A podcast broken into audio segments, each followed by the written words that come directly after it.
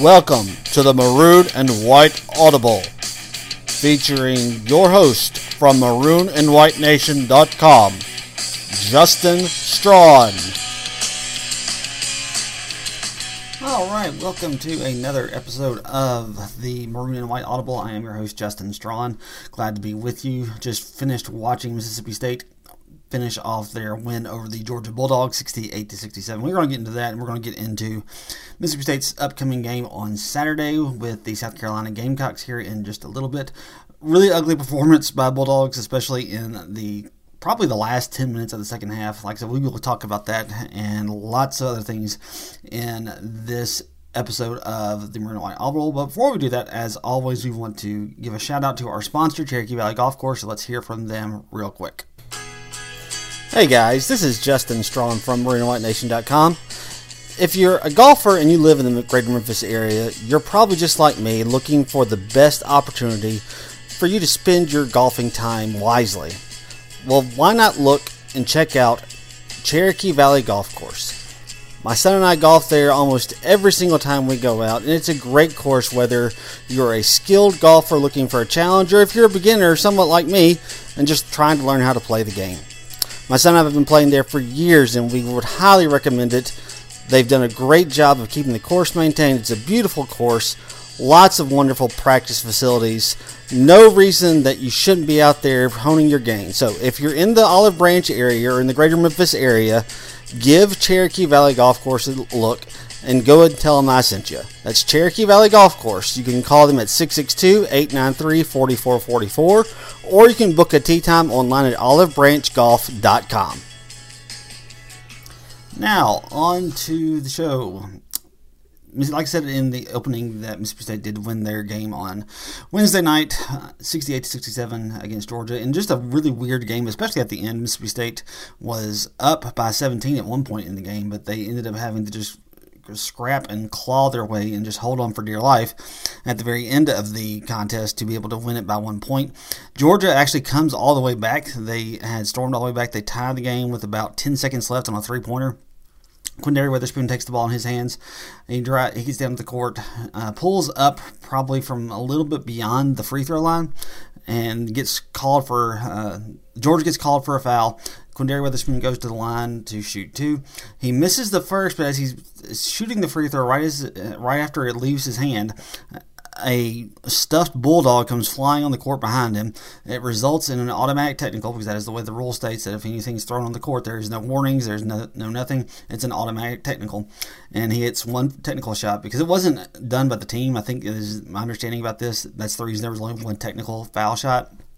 Uh, he hits that one, gives the Mississippi State the one point lead, misses the second, the third one now at this point on purpose, and Mississippi State ends up winning the game by one point. They don't have to be pretty, they just have to be wins, and at this point, that was very much the case.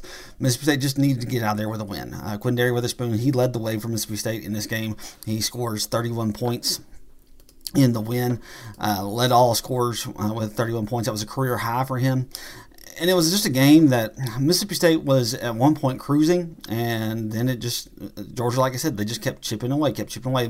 Uh, South Carolina went into a zone, and when they went into that zone, Mississippi State just didn't seem to have an answer for it. And honestly, I think that's where you saw for the first time the absence of of Nick Weatherspoon really come into play because he's a guy who's another guy who can really affect teams with his dribble penetration, and he's really good at the pull up mid range jumper. That's one of the shots that he excels at.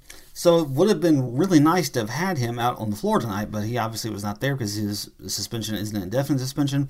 We still don't know exactly what it was that caused this suspension, but we'll probably find out eventually at some point. Uh, I would probably look towards either either Brett Hudson, who is now at Matt Wyatt Media, or Tyler Horka. I would expect one of those two guys to end up finding something out. If they don't find out something, you, we probably won't ever hear what happened.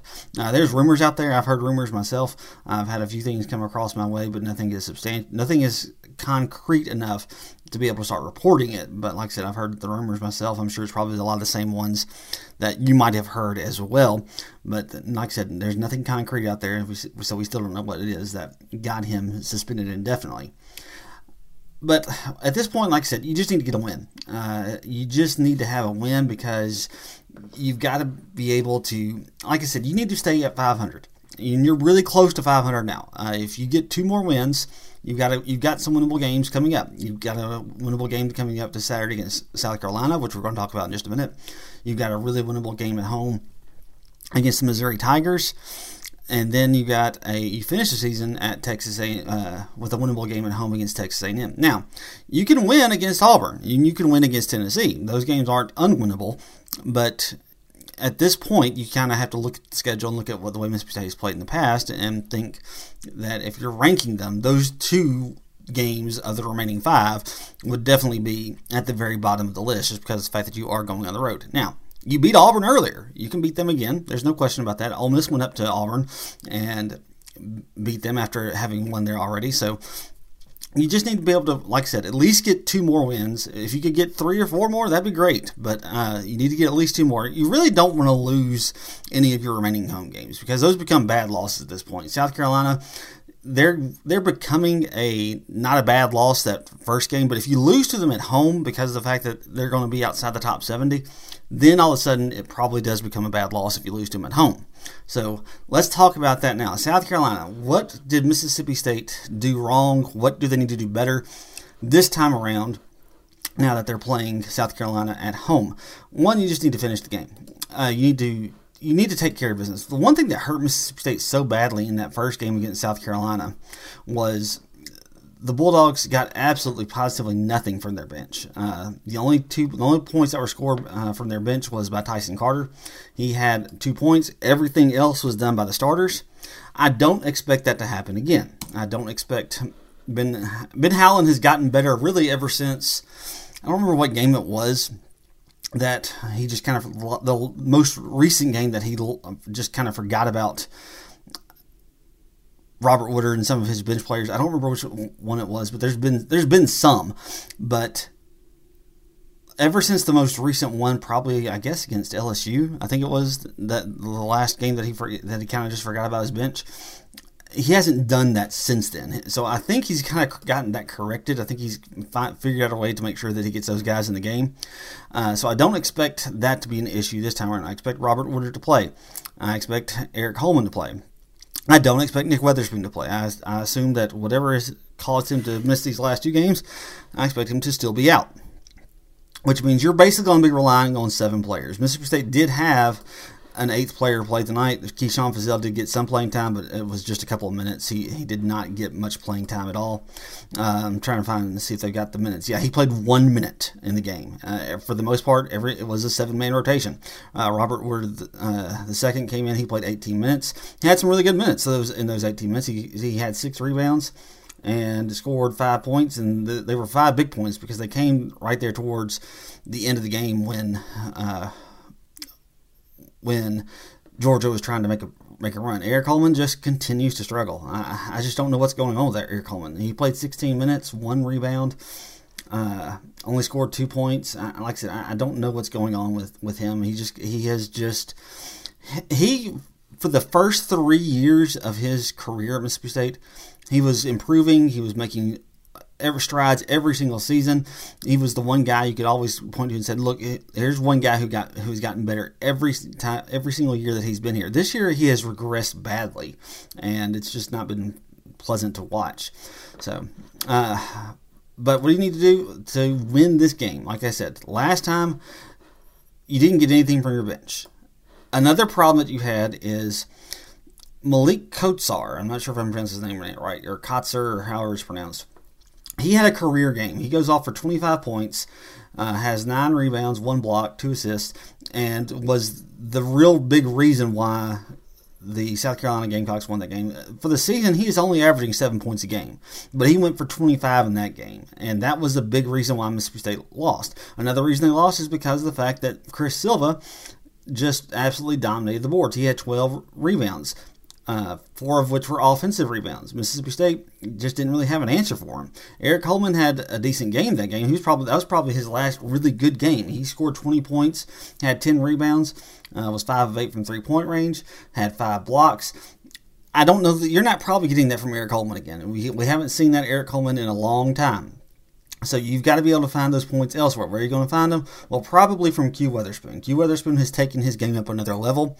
Like I said earlier, he went for 31 tonight. He just continues to shoot the ball extremely well and just to absolutely fill up the stat line and to fill up the bucket. I don't expect him to have a game like he had against South Carolina the first time. He was five of fourteen, uh, had seven rebounds, had nine rebounds. So that was the one good thing that he did really well. Uh, but he turned the, he turned the basketball over five times. Uh, he's going to have to step up and be what he's been basically the last probably 10 or 11 games because uh, he has been absolutely lights out and has carried this team to this 7 and 6 record in SEC play and they're going to need him to be able to get back above 500 uh, for uh, to stay above 500 in SEC play. If they can do that, I think he'll be. I think they'll be in really good shape. So, uh, like I said, I think Mississippi State's going to win this game. I think playing at home will help. I don't know if there's going to be a ton of people there. I honestly don't. You know, you, the one thing you've got also going on, there's supposed to be a baseball game this weekend between Southern Miss and Mississippi State. I don't know how much that's going to actually take place because of the fact that they're expecting quite a bit of rain. But that could cut into the crowd as well because I don't know that that game's going to be over by the time the basketball game is over, especially if they end up actually playing it. Now, if those games get, if that game gets rained out or if they don't end up doing a doubleheader, then you could see a bigger crowd at the basketball game. Um, so th- that's going to be something interesting. To see, but I do expect Mississippi State to win this game to get to eight and six in conference play. Uh, probably not quite as high scoring as the previous game was, but a lot of that happened in overtime. Uh, both teams were at 75 points uh, in overtime. Probably where they were in regulation. I think Mississippi State probably wins this one 74 to 69, I think, somewhere in that range. I think you're going to see Mississippi State end up winning on Saturday.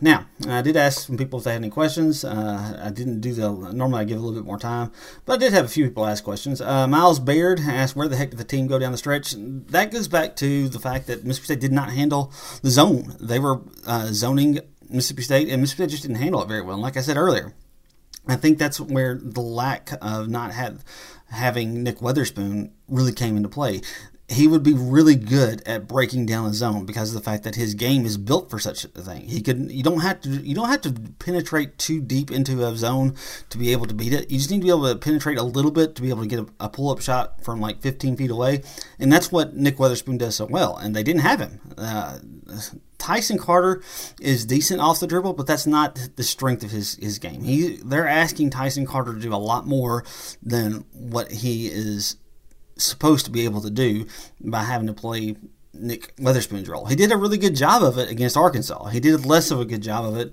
on Tuesday night against, I'm sorry, on Wednesday night against the Georgia Bulldogs. Like I said, he, he played fine. Uh, he he scored 11 points, but his shooting percentage, he was 4 of 13. He only hit 2 of 7 three pointers. You know, it was, there were some, it wasn't the cleanest game. Like I said, he wasn't being forced to do things that he normally doesn't have to do, and it's gonna make it's gonna be difficult for him at sometimes if he's if they're asking him to have to do that all season long for the rest of the year. So that's what happened down the stretch miles. Uh, the Bulldogs just couldn't find any way to beat that zone, and it made life really difficult. Speaking of Nick Weatherspoon, Rob Montgomery asks, since Nick is theoretically out, say Nick is theoretically out for the remainder of the season, who becomes the biggest X factor? See if this team can still reach its full potential, which is in my mind is at the, this point a five or six seed that for sure wins one and possibly two in the NCAA tournament. Biggest X factor, you kind of think Tyson Carter just because the fact that he is going to have to, you know, take on that role that he's going to take on the role that Nick Weatherspoon plays. But here's what I'm going to say: I'm going to say Lamar Peters. Somebody's got to take some of the scoring burden off of Quinndary Weatherspoon because that's one of the big problems that they that they're having right now. Is Lamar Peters has kind of disappeared recently. Uh, he didn't have any points tonight against the Georgia Bulldogs. I'm recording this on Wednesday night. Uh, he had two steals, which is fine, but he only had two assists. He had two turnovers, two rebounds. He, he, he just was he wasn't a factor in this game at all. They need him. They've got to have somebody else step up and take some of the scoring burden off Quinndary Weatherspoon. We can't. Quinndary is not going to go for 31 every single night. he's, it's looking like he can go for 20 most nights, but he's not going to do what he's done tonight. Against Arkansas, I don't think he did. Uh, Lamar Peters did much better. I'm, I'm, trying to find the stats on what he did against Arkansas. Uh, against the Razorbacks, Lamar Peters did. And of course, my computer's being slow. Let's see. Against the Razorbacks, Lamar Peters, he went for five points. Uh, one of six from the field. One of five from three point range. Let's go back even further. Let's go back to Alabama. I think he had an okay game against Alabama, but I'm not 100% positive. Uh, against Alabama, Lamar Peters, 20. Yeah, okay, yeah, there we go. 22 points, four steals, uh, 7 of 15 from the field, 3 of 6. And if you recall, Ben Howland, in his press conference or after the game, said that he thought that was the best Mississippi State had played in his time there. Well, look at the stats. You got Lamar Peters going for 22. You got Quinndary Weatherspoon going for 20. Like I said, he to me is the if you if you're looking for an X factor, the guy who is going to make the difference between Mississippi State being you know a team that just barely makes the NCAA tournament or a team that can actually play well and win some games in the NCAA tournament, Lamar Peters, he's got to step up. In the two games that he played without without Nick Weatherspoon, he scored a total of five points, and that's just not going to cut it. Especially if you get to Auburn, you get to Tennessee, or you get into the NCAA tournament and you don't have Nick Weatherspoon. Lamar Peters has to be the dynamic, electric player that he is capable of being because if he's not, then Mississippi State's not going to do much for the rest of the season. There, I think they still make the. I still think they can make the NCAA tournament. You know, with Quinndary Weatherspoon just trying to play He-Man and Lamar Peters not doing much. But if they want to have a, if you, if they want to meet their potential, like uh, like he was asking, if they want to meet that potential, then they need Lamar Peters to be that X factor and to be the guy who ends up scoring at the rate that he's capable of. So, all right, guys, I appreciate you guys tuning in. I really do. Uh, we will probably have at least two or three shows next week, and uh, we'll just kind of go from there. So, like I said, appreciate you guys tuning in, and as always, until next time, Hail State.